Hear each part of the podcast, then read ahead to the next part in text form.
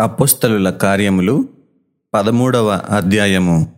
అంతియొకయ్యలోనున్న సంఘములో బర్నబా నీగేర్ అనబడిన సుమయోను కురేనీయుడైన లూకియా చతుర్థాధిపతి అయిన హేరోదుతో కూడా పెంచబడిన మనయేను సౌలు అను ప్రవక్తలును బోధకులును ఉండిరి. వారు ప్రభువును సేవించుచు ఉపవాసము చేయుచుండగా పరిశుద్ధాత్మ నేను బర్నబాను సౌలును పిలిచిన పని కొరకు వారిని నాకు ప్రత్యేక పరచుడని వారితో చెప్పాను. అంతట వారు ఉపవాసముండి ప్రార్థన చేసి వారి మీద చేతులుంచి వారిని పంపిరి. కాబట్టి వీరు పరిశుద్ధాత్మ చేత పంపబడిన వారై సెలూకయకు వచ్చి అక్కడ నుండి ఓడ ఎక్కి కుప్రకు వెళ్ళిరి. వారు సలమీలో ఉండగా యూదుల సమాజ మందిరములలో దేవుని వాక్యము ప్రచురించుచుండిరి. యోహాను వారికి ఉపచారము చేయువాడై ఉండెను.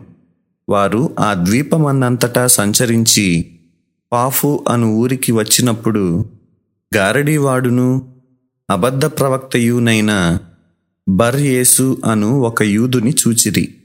ఇతడు వివేకము గలవాడైన సెర్గి పౌలు అను అధిపతి యొద్ద నుండెను అతడు బర్నబాను సౌలును పిలిపించి దేవుని వాక్యము వినగోరెను.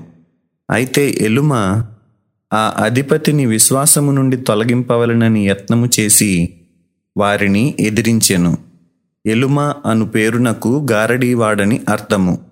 అందుకు పౌలు అనబడిన సౌలు పరిశుద్ధాత్మతో నిండినవాడై అతని తేరి చూచి సమస్త కపటముతోనూ సమస్త దుర్మార్గముతోనూ నిండినవాడా? అపవాది కుమారుడా? సమస్త నీతికి విరోధి? నీవు ప్రభువు యొక్క తిన్నని మార్గములు చెడగొట్టుట మానవా? ఇదిగో ప్రభువు తన చెయ్యి నీ మీద ఎత్తియున్నాడు. నీవు కొంతకాలము గురుడ్డివాడవై సూర్యుని చూడకుందు అని చెప్పెను. వెంటనే మబ్బును చీకటియు అతని కమ్మెను గనుక అతడు తిరుగుచు ఎవరైనా చెయ్యి పట్టుకొని నడిపింతురా అని వెదకుచుండెను. అంతటా ఆ అధిపతి జరిగిన దానిని చూచి ప్రభువు బోధకు ఆశ్చర్యపడి విశ్వసించెను. తరువాత పౌలును అతనితో కూడా ఉన్నవారును ఓడ ఎక్కి పాఫు నుండి బయలుదేరి పంఫూలియాలోనున్న పెర్గేకు వచ్చిరి. అచ్చట యోహాను వారిని విడిచిపెట్టి ఎరుషలేమునకు తిరిగి వెళ్ళెను. అప్పుడు వారు పెర్గే నుండి బయలుదేరి పిసిదియలోనున్న అంత్యొకయకు వచ్చి విశ్రాంతి దినమందు సమాజ మందిరములోనికి వెళ్ళి కూర్చుండిరి. ధర్మశాస్త్రమును ప్రవక్తల లేఖనములను చదివిన తరువాత సమాజ మందిరపు అధికారులు సహోదరులారా ప్రజలకు మీరు ఏదైనా బోధవాక్యము చెప్పవలనని ఉన్న ఎడల చెప్పుడని వారికి వర్తమానము చేసిరి.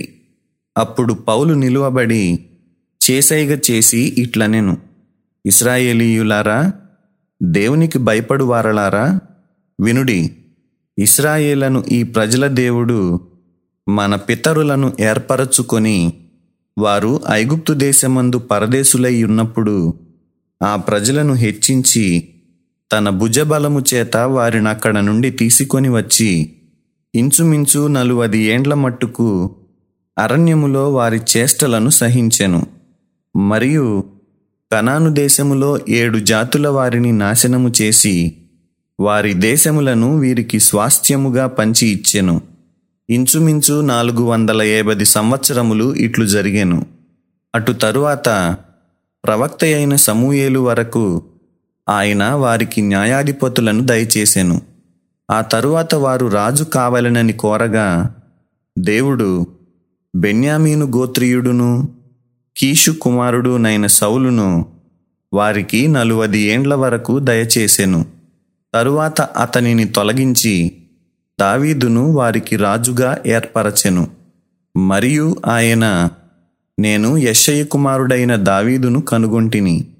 అతడు నా ఇష్టానుసారుడైన మనుష్యుడు. అతడు నా ఉద్దేశములన్నీయూ నెరవేర్చునని చెప్పి అతనిని గూర్చి సాక్ష్యమిచ్చెను. అతని సంతానము నుండి దేవుడు తన వాగ్దానము చొప్పున ఇస్రాయేలు కొరకు రక్షకుడగు యేసును పుట్టించెను. ఆయన రాకముందు యోహాను ఇస్రాయేలు ప్రజలకందరికీ మారు మనస్సు విషయమైన బాప్తిస్మము ప్రకటించెను. యోహాను తన పనిని నెరవేర్చుచుండగా నేనెవడనని మీరు తలంచుచున్నారు? నేను ఆయనను కాను. ఇదిగో నా వెనుక ఒకడు వచ్చుచున్నాడు. ఆయన కాళ్ళ చెప్పులు విప్పుటకైనను నేను పాత్రుడను కానని చెప్పెను. సహోదరులారా అబ్రహాము వంశస్థులారా దేవునికి భయపడు వారలారా ఈ రక్షణ వాక్యము మన యొద్దకు పంపబడి ఉన్నది.